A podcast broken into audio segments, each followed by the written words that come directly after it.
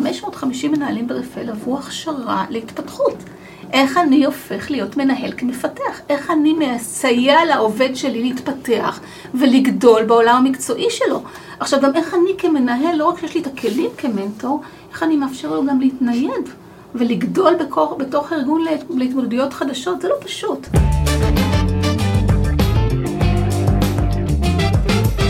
יש נשים שמזיזות הרים ויש כאלה שיודעות לעבור דרך קירות. אלה שעושות את זה בעולם משאבי האנוש מובילות מהלכים חדשניים ופורצי דרך, שמצמיחים ומחזקים את הארגונים בהם הן פועלות. איתן אנחנו רוצים לדבר. מדברים חדשנות במשאבי אנוש, הפודקאסט של משאבי אנוש ישראל ו-JVL. איתנו באולפן היום שגית סלע גל, סמנכ"לית משאבי אנוש ברפאל, ואיתך סקרנים ורוצים לשאול שאלות, שלומית קמינקה, מנכ"לית עמותת משאבי אנוש ישראל, מירב הפריון, סמנכ"לית חדשנות וצמיחה בעמותה, ואני ג'יווה נרי בוסטן, מנכ"ל JVN. מה שלומך? שלומי מעולה, מה שלומך? בסדר גמור, כיף להיות כאן. כן. יופי. אז... נרצה ככה לשמוע, את יודעת... היום גם את האישי וגם את המקצועי ואת החיבור ביניהם. אז בעצם השאלה הראשונה היא, איך התגלגלת לתוך העולם של משאבי אנוש? אוקיי, את לוקחתי הרבה שנים אחורה. נכון. אה, מה לעשות, הזמן עובר כשנהנים בכיף. אז כמו הרבה אנשים, תחילת העולם שלי וההתנסות שלי במשאבי אנוש הייתה בצה"ל, כקצינת תנאי שירות. זה סלל את הדרך לעולם משאבי אנוש. אם היו שואלים אותי כילדה שגדלה בערד, מה אני אהיה כשאני אהיה גדולה, היה לי ברור שאני אהיה רופאה. אבל השילוב בצה"ל בין ניהול ועיסוק בפרט, לצד באמת עמדת השפעה והובלה ויצירת שינוי קסם לי, והוביל אותי לעולם משאבי אנוש, לימודי תואר ראשון במדעי ההתנהגות, תואר שני עם תזה במדעי ההתנהגות, את המסלולים המקוריים של בן גוריון ובר אילן. אה, ובאמת בכל שלב בקריירה לקחתי משהו אחר והמשכתי והתפתחתי איתו. יש נקודות ציון בקריירה, יש דברים שקורים לך בקריירה. וככה, שואלים אותי כמה שנים את סמנכ"ל משאבי אנוש, נורא קל לי להגיד. אני 16 וחצי שנים סמנכ"ל משאבי אנוש. איך אני יודעת בדיוק? כי ביום שדירקטוריון DHL העולמית אה, הכריז עליי כסמנכ"ל משאבי אנוש של DHL, הייתי באותם רגעים בחדר לידה עם יערה. כך שבעצם אה, דברים משתלבים ולא סתם קורים. אז אה, ביום שיערה נולדה בעצם אה, התחלתי את התפקיד הראשון שלי כסמנכ"ל משאבי אנוש, לאחר באמת שנים רבות כיועצת ארגונית, ומנהלת הדרכה פיתוח ארגוני של ארגונים ומנהלת משאבי אנוש, כך שיש לי בהחלט איזשהו יום של לידה, לידה של הבת השנייה שלי ולידה של אה, שלב נוסף של התפתחות בקריירה וצמיחה של עצמי. סתם מעניין אותי, היית בחדר לידה ו... איך, איך, איך, איך, איך זה בכלל התרחש? איך, איך בכלל היה לך טלפון? אז אני אספר. קודם כל, אה, כשהייתי בתפקיד, אה, אני בן אדם שמאמין בהתפתחות ויצירה, הייתי בתפקיד של ממלאת מקום, אה, וידעתי שאו שאני יוצאת לחופשת לידה ולא מקבלת את התפקיד, או שאני נכנס שמקבלת את התפקיד. היה יום שישי, היה יום גשם שוטף, שלושה בינואר 2003, ואני עם לפטופ. בחדר לידה מסיימת את המצגת הסיכום שנה.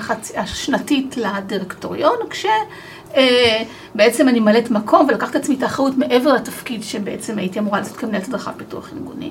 את אומרת כאילו זה נשמע נורא טבעי שאת בחדר לידה עם לפטופ, כן? כן, זה אנחנו כאילו... אה, לא, זה היה לי מאוד ברור, והיום בימים שלנו עם אפידורלים וכדומה זה אפשרי, אבל זה לא העניין, אני חושבת שזה גם לא מומלץ, זה לא מה שאני ממליצה עליו בחום. אבל היה יום שישי, וירד גשם, יום שישי עובדים בגלובל, כך שזה חלק מהעניין. אה, ואני מבחינתי הייתי עסוקה, ב... עשיתי שלב יפה בקריירה, בקריירה מבחינתי כמו מרוץ שליחים, לוקחים, משאירים משהו אחד ומעבירים ביד למקום הבא למישהו אחר, וזה היה בסדר גמור שהייתי עוברת הלאה.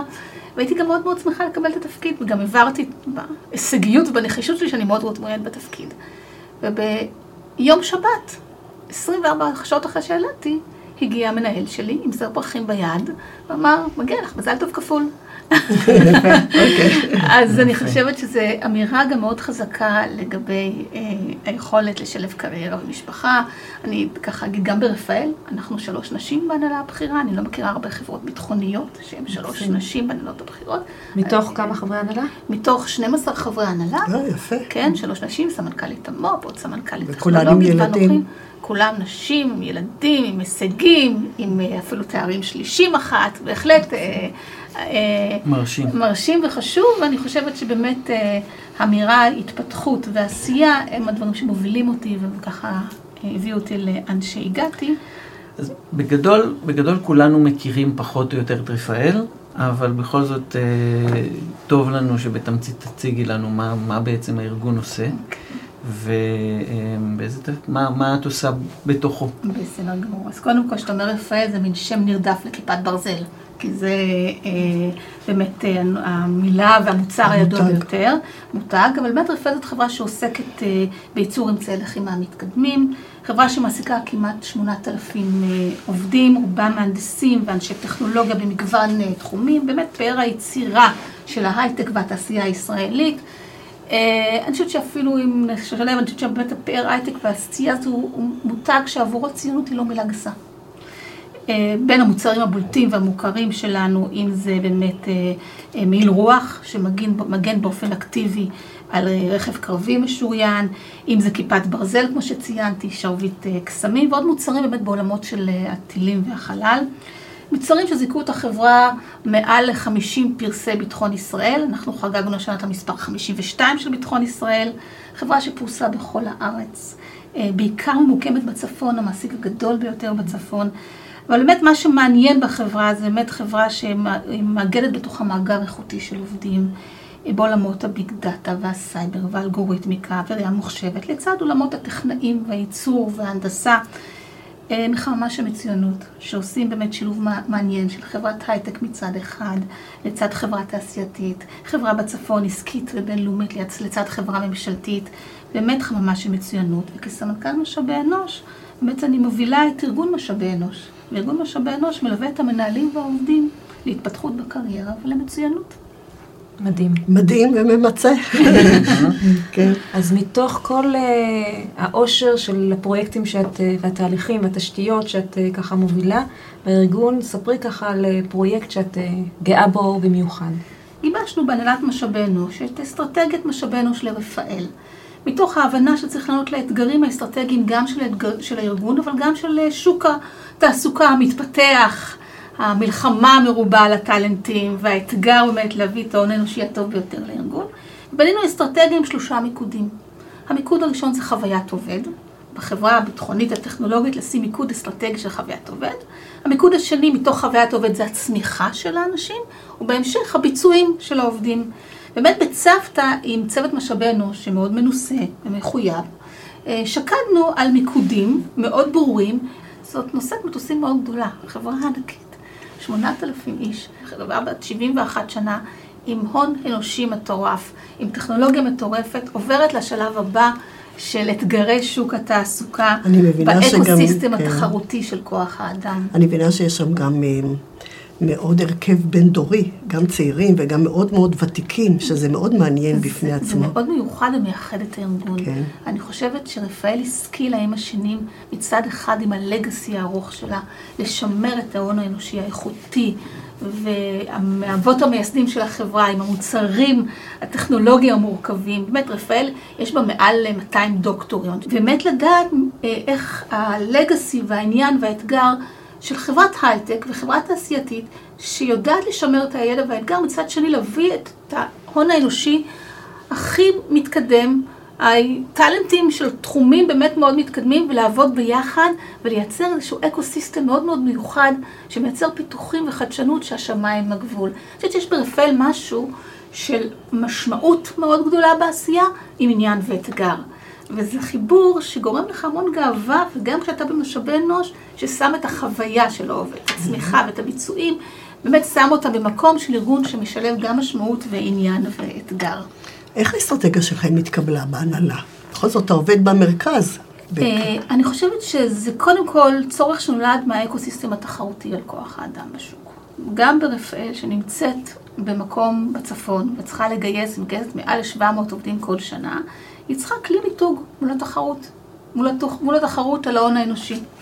אה, ולכן בעצם אה, לקחנו נושא שהוא טרנד מוביל בעולמות אה, משאבי אנוש, והבנו שהתפקיד שלנו במשאבי אנוש לאפשר למנהלים לנהל את האנשים שלנו, שלהם בתנאים הנכונים, בכלים הנכונים, כדי שבאמת יאפשרו להם סביבה שתאפשר להם להמשיך ולהתפתח ולהתפתח בקריירה שלהם. זה גם עונה על הצרכים של באמת שינוי הדורות, של אנשים שמסתכלים על הקריירה כמין אה, קיר טיפוס, שצריך לייצר הזדמנויות והתפתחות, ואיך מייצרים את זה אם לא נותנים מענה של אה, אסטרטגיית משאבי אנוש שנותנת מענה ל ecosystem שבו אנחנו נמצאים. זאת אומרת, אני אבוא ואגיד ציונות, נהדר, משמעות, עניין ואתגר, אבל יש לנו פה אתגר מול ecosystem בתחרות על הון אנושי. אתה צריך לתת את המענה הזה למנהלים, כדי שיהיה להם את הבסיס לייצר מצד אחד את הטכנולוגיה הנכונה במשאבי אנוש בנושא של חוויית עובד, את התרבות הנכונה, את התנאים הפיזיים, את הכלים של המנהלים כמפתחים, כדי שכל אלה באמת ייצרו את ה ecosystem הנכון, להביא את האנשים הנכונים. ולייצר להם את האפשרות ליזום ולהתפתח בארגון. את יכולה לתת דוגמה למשהו קונקרטי בתחום חוויית העובד, או אה, הזדמנויות הצמיחה שהובלת? Okay. אז אני אגיד שדווקא שני פרויקטים, ושאלת שאלה מאוד מתאימה, כי שני פרויקטים הוגשו עכשיו לתחרות המצוינות במשאבי אנוש, ואפילו עלו לגמר, אז אני בכלל גאה לספר עליהם. אז החלק הראשון של חוויית העובד, בעצם לקחת את המפעל הזה שקולט 700 עובדים בשנה, ולדעת שתהליך הקליטה והחוויה של העובד בקליטה תהיה החוויה המעצימה ביותר. From hire to retire, ביום הגיוס שלו והקליטה שלו עד היום האחרון. איך, מה קורה לעובד שמגיע לארגון? איך מקבלים אותו? איזה קבלת פנים יש לו? איזה כלים הוא מקבל? איך הוא מקבל את הפסילטים בצורה נכונה? וכשיש לו שאלות, היום עובד ברפאל, כשיש לו שאלה בנושאים שקשורים לידע שהוא נדרש לעבודה האישית שלו כעובד, הוא יכול לדבר עם, עם שירות הלקוחות של משאבי אנוש בצ'אט. יש לו צ'אט מסודר שיכול לדבר עם בדיוק כמו כל עובד שמתקשר היום לחברת אשראי או חברת סלולר. הוא יכול לדבר עם, לשאול שאלה, כמו למשל, האם אני זכאי להלוואה? אז הוא יכול להיכנס למערכת ולשאול את השאלה, אבל הוא גם יכול להיכנס לצ'אט וזמן התגובה יהיה בדיוק דקה ו-18 שניות בשביל לענות לו. אז זה דוגמה, כן, אנחנו בודקים את זה, הכל צריך למדוד, you get what you measure בחיים. אז זו אמירה ארגונית, יש מדידה ויש חוויה, ועובד צריך לקבל את כל התנאים בשביל לייצר את ההתפתחות שלו, וזה מצד אחד, וזה פרויקט אחד שנתתי עליו דוגמה, שבאמת לקח מצד אחד את הטכנולוגיה, בשירות העובד, לצד התרבות הארגונית והאמירה הארגונית שאנחנו שם, גם התרבות של משאבי אנוש, ולצד התנאים הפיזיים שיאפשרו לו לבצע את העבודה שלו. אז זה פרויקט אחד מרתק ומעניין, שבאמת לקח את העולם של חוויית עבוד והתייחס אליו בצורה מאוד ממשית.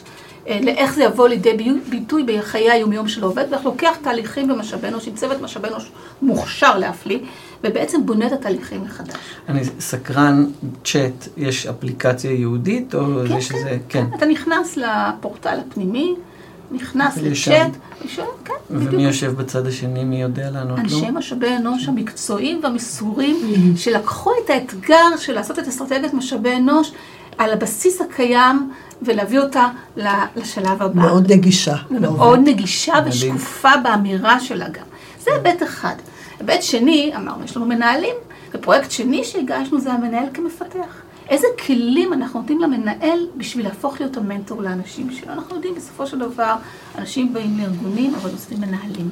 במיוחד בעולם הקריירה וההתפתחות, זה מתחבר לחוויית עובד. ומנהלים שהם מנהלים טכנולוגיים מעולים, בוגרי הטכניון והאקדמיה ברמות הגבוהות ביותר, איך הם מקבלים כלים? 550 מנהלים ברפאל עברו הכשרה להתפתחות.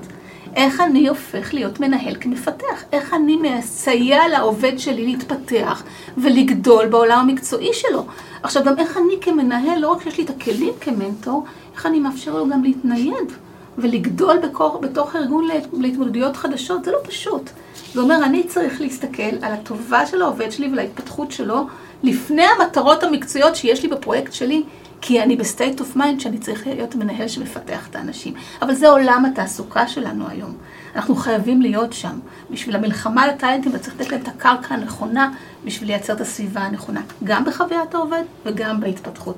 וזה בעצם תמצית האסטרטגיה שאני חושבת שלמדנו לקחת את המילים הנורא נורא יפות ולא להשאיר אותם ברמת הסיסמאות הנבובות, ולהפוך אותם לכלים טנג'יבל מאוד ברורים, שברורים לנו איך אנחנו צריכים להתארגן במבנה הארגוני, מה אנחנו צריכים לעשות, ואיזה לכם- כלים אנחנו צריכים לתת למנהלים. יש לכם מעקב על זה לראות, לתת עזרה למנהלים ב- לחלוטין. ב- בעשייה? בח- לחלוטין, כן. יש כלים מסודרים. קודם דורש ממך איזושהי התארגנות של מערך משאבי אנוש, להגדיר נכון את התפקיד של מנהל משאבי אנוש.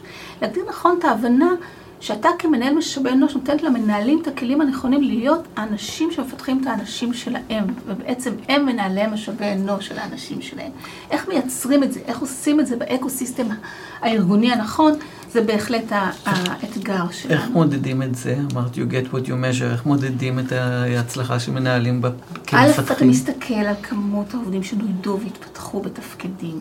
אתה מסתכל על, ה, על, אה, על שביעות הרצון של העובדים. אתם מסתכל- עושים סקרים, כן, נכון? בהחלט. בהחלט, גם סקרים ארגוניים כלליים, אבל גם סקרים ספציפיים לאוכלוסיות ספציפיות שאנחנו רואים ששם יש... אבל תשמעו, קשה להגיד, הרי כל אתגר כזה הוא הזדמנות, אבל זה אתגר גדול היום שוק התעסוקה. אם יש לך אוכלוסיות מסוימות שנמצאות במיקוד, ויש תחרות מאוד גדולה על האוכלוסיות האלה, או שהשוק מתחר, או שיש דורש יש פערים, אתה בהחלט גם מייצר את הסקרים לאוכלוסיות המסוימות האלה, ויוצר את סקרי הקפסולה המסוימים, כדי להבין מה הייחודי לאוכלוסייה הזאת. הדיפרנציאליות הזאת נדרש מאיתנו גם כאנשי משאבי אנוש, להסתכל דיפרנציאלית גם על אוכלוסיות מסוימות, גם על צרכים מסוימים, ולא רק באמירה כללית, תמיד יש את אה, אנשי משאבי אנוש, יש להם מושג שאומר השלכות הרוחב. זו אמירה מאוד נכונה. בסוף אתה לא מנהל משאבי אנוש של עובד אחד, אתה מנהל משאבי אנוש של ארגון. אבל גם בארגון גדול אתה צריך להסתכל על הצרכים השונים של האוכלוסיות השונות, וגם בשינוי שעברנו במשאבי אנוש, עם אנשי משאבי אנוש המקצועיים והמדהימים של רפאל, גם הם, צריך לראות את הצרכים שלהם ומה הם צריכים ללמוד ולהתפתח, איזה כלים הם היו צריכים בשביל לעשות את השינוי גם בתפיסה שלהם. וזה שינוי שעברנו ביחד.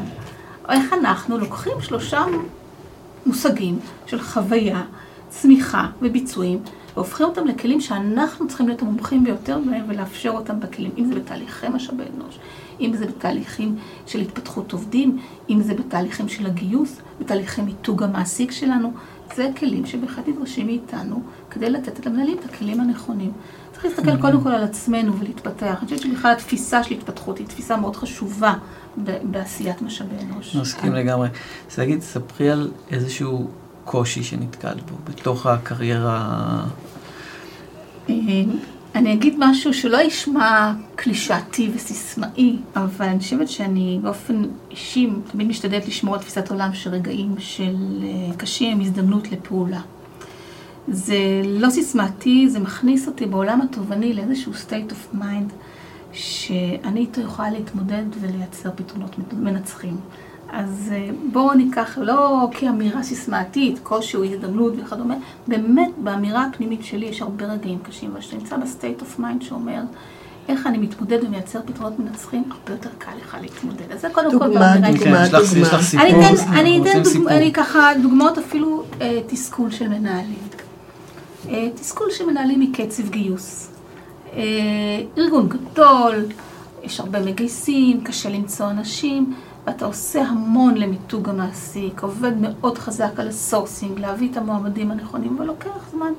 כל העשייה שלך בסוף מנהל מסתכל ואומר, אבל לא קיבלתי מספיק קורות חיים. ואתה מסתכל על צוות משאבי אנוש, שהוא מאוד עובד קשה, ובצד שני המנהל שצריך את ההון האנושי בשביל לייצר את הכיפת ברזל הבאה, ואיך מגשרים על הפער הזה, ואיך נותנים למנהל את ההבנה ששוק התעסוקה גם השתנה. וגם פה צריך להיות הרבה יותר לשנות את התפיסה.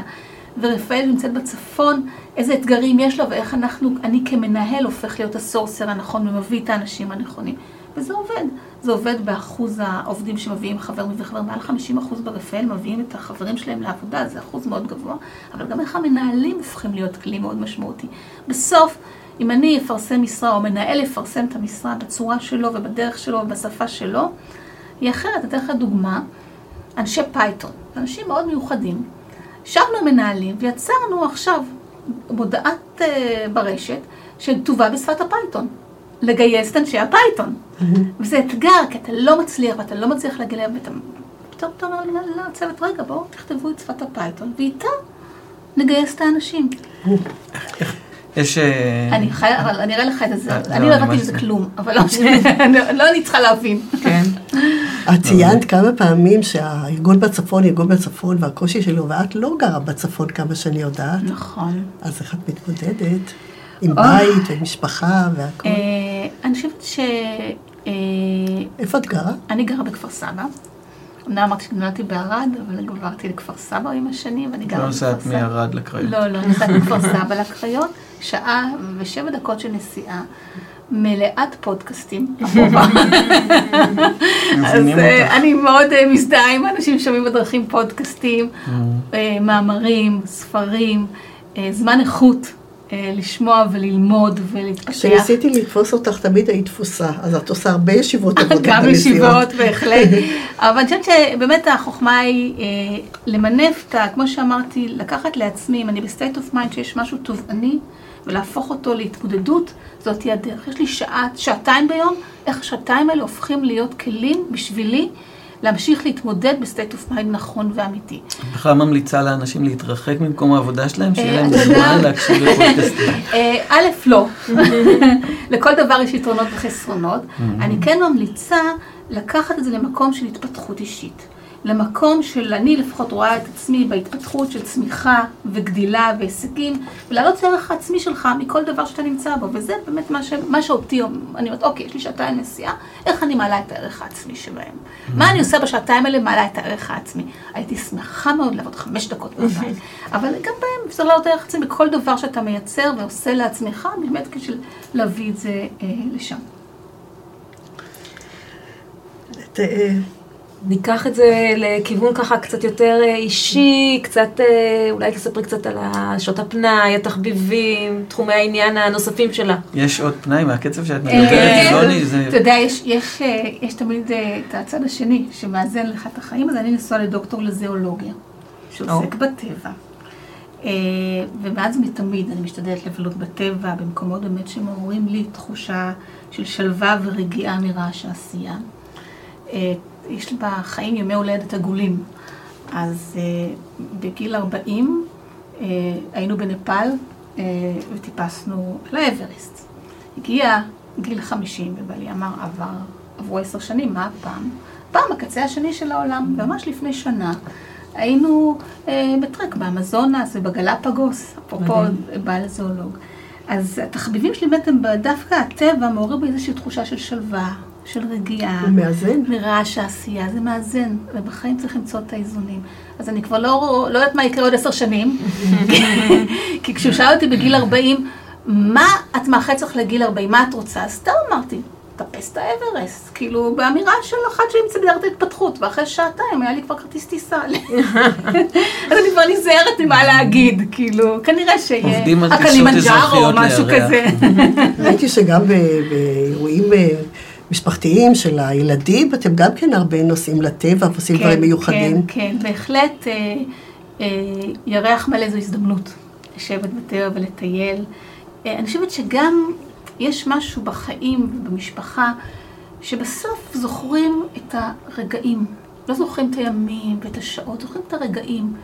ומה שאני רוצה לעשות, לנסות, זה לאסוף את הרגעים האלה עם המשפחה.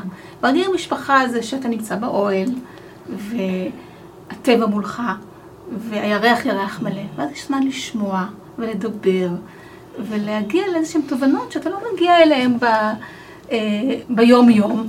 ואז באמת אנחנו שואלים את הילדים, מה אתם זוכרים? אז הם זוכרים את הטיול הזה, ואת הטיול הזה שאנחנו דואגים גם לתעד, אפרופו אנחנו עכשיו בתיעוד, אני חושבת שתיעוד הוא דבר חשוב.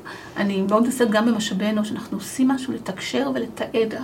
על התיעוד יש אמירה מאוד מאוד ברורה באיך אתה מייצר את הדברים, במיוחד בעולמות משאבי אנוש, שאתה עושה בדברים שהם נורא אינטנג'יבל. איך אתה מתעד, איך אתה הופך אותם לטנג'יבל, אז גם בחיים של המשפחה, איך לוקחים את הרגעים והופכים אותם לממשיים. אני, שק... אז אני ככה התחלתי בבת שלי, אז אני ככה אמשיך. היה איזה לילה אחד שהייתה בת שנתיים, והיינו במדבר, באוהל, אה, בעלי ובני כבר נרדמו, שתינו ישבנו ופטפטנו, ואז היא בתום שילדה בת שנתיים אומרת לי, אמא, נכון שאנחנו לא כאן? אז יש משהו בעומק הזה של הדברים שאתה מגיע אליהם ואתה אומר, העשייה היומיומית והמתח והלחץ והפוליטיקה הפנימית וכל דבר שיש לך בעשייה, בסוף יש מקום שנותן לך את השלווה והרוגע בטיול, באתגר. אה, וכשקשה מאוד, אני תמיד אומרת למשפחה, הסיוט של היום זה חוויה של המחר. איזה יופי של אמרה. כן. אז אם אנחנו מדברים על המחר, אז מה בעצם, מה בעצם, הגעת לכל כך הרבה הישגים, מה עוד? למה את שואפת? מה את מאחלת לעצמך בשנה החדשה? אז קודם כל, אה, התחלנו ברפאל, אז אני מאחלת לרפאל שתמשיך באמת את ההצלחה העסקית והטכנולוגית שהיא נמצאת בה, באמת להמשיך את העניין והאתגר והאופקים שנותנת לאנשים שלה. אה, דיברתי על תבנית ההתפתחות, אז באמת להמשיך לקדם רעיונות חדשים ולהקיף את עצמי באנשים מוכשרים. ולמצוא עוד יעד נוסף לכבוש בטבע. זה אמרנו קלימנג'ארו, אוי ואבוי, בעלי ישמע את הפודקאסט הזה, אני עוד יומיים מקבלת כבר כרטיס טיסה לאפריקה. ז'יוון ציין את ה... נסתיר מבעלך. זהו, ז'יוון, אני מבקשת, אה, כן, יש דברים. שהם חסויים אוקיי, בכל זאת, אה, אוקיי. מסווגים. אף מילה. אף מילה. דיברת על טיסות אזרחיות לירח, כן. אז הנה. אז הנה, אז כנראה היה לו, ש- אבל זה לא, זה לעוד עשור. בעודנו לא מדברים, הוא כמובן. כרגע בטרק באלפי עם הבן שלי, אז אה, כנראה בכל מקום תמצא אותנו באיזשהו מקום אחר בעולם, אבל באמת, אה, אני חושבת שהשילוב הזה בין הטבע והחיפוש אחר אתגרים, ואולי הפסגות שאת כל כך מחפשת אותן. נכון, אז איש של פסגות. שגורמים לי באמת את המקום של להרגיש איזשהו הישג עצמי, עניין אה, ואתגר של התפתחות וצמיחה, שמייצרים לי אותם, וגם לארגונים שאני נמצאת בהם. בנוסף לתחביבים, הבנתי שאת גם מתנדבת. אה, כן. אה, עמותת דורשי טוב, יוצאי סיירת מטכ"ל, עמותה מדהימה של אנשים איכותיים, עושה גם דברים לקהילה. ויש פרויקט שנקרא להעז. זה פרויקט שעוסק באמת ב...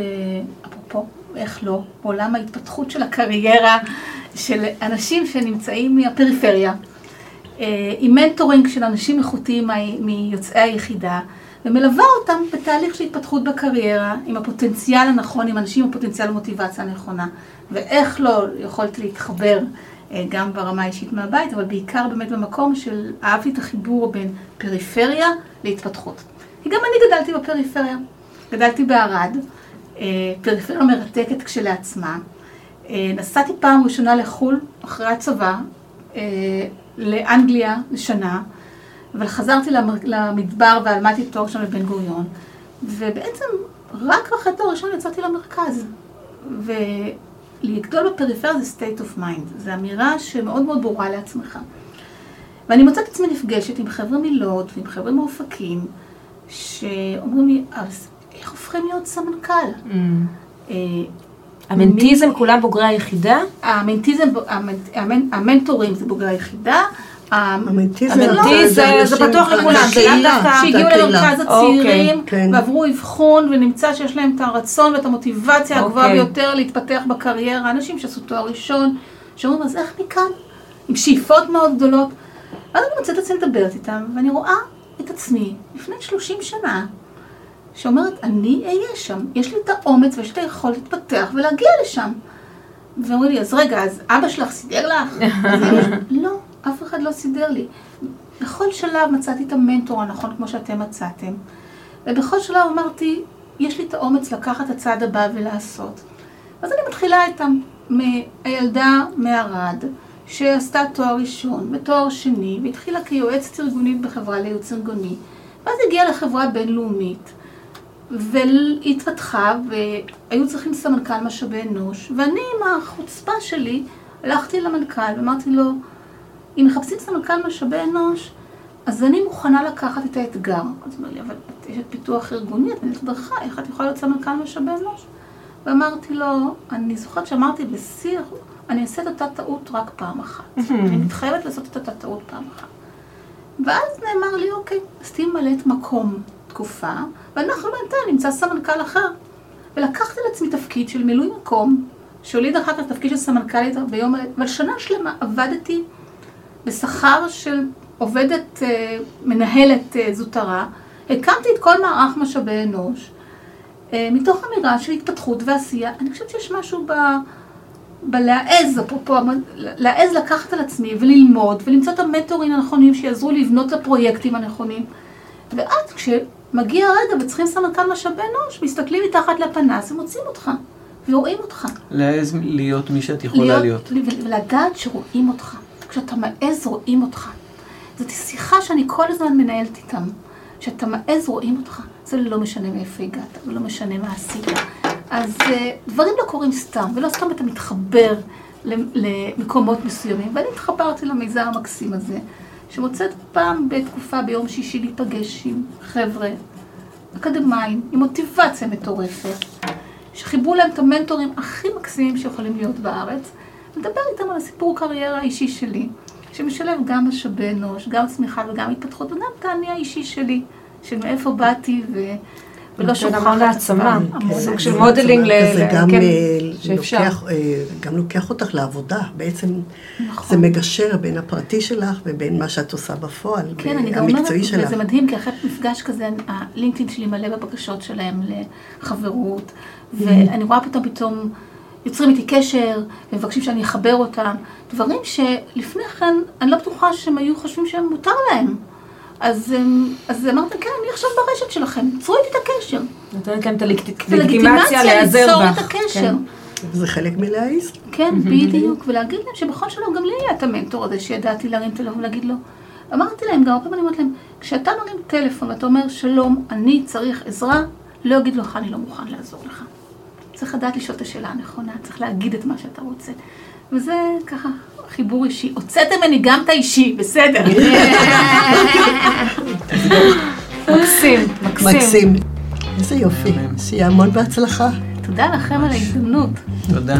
זו הייתה האפיזודה הראשונה של מדברים חדשנות במשאבי אנוש, הפודקאסט של משאבי אנוש ישראל ו-JVN. תודה רבה שהאזנתם, האזנתן.